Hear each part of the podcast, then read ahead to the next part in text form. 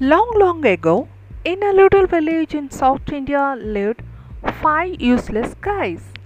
Their names are Mudhead, Foolish, Weakling, Idiot, and Rascal. They were uneducated, adamant, and foolish.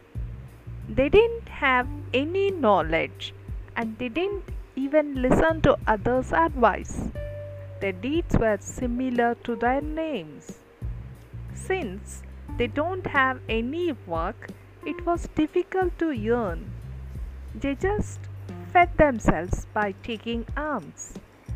One day, they decided to move to next village in search of job.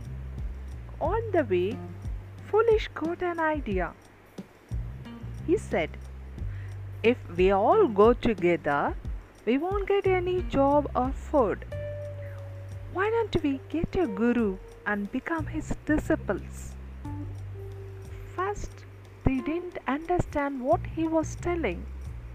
Then finally, they agreed, yeah, it was a good idea. So, when they were moving, they saw an ashram at the next village. There lived a bogus guru by name Paramartha. He was old and lazy guy. These five people went and requested him to accept them as their disciples. The Paramartha was thinking, as I have become old and these people would be of help, they would go and get food from the village and I can eat happily. Then he accepted them.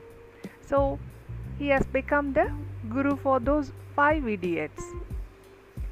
Together, they are incapable of passing even a single day without doing something extremely foolish. Their adventures make for hilarious reading.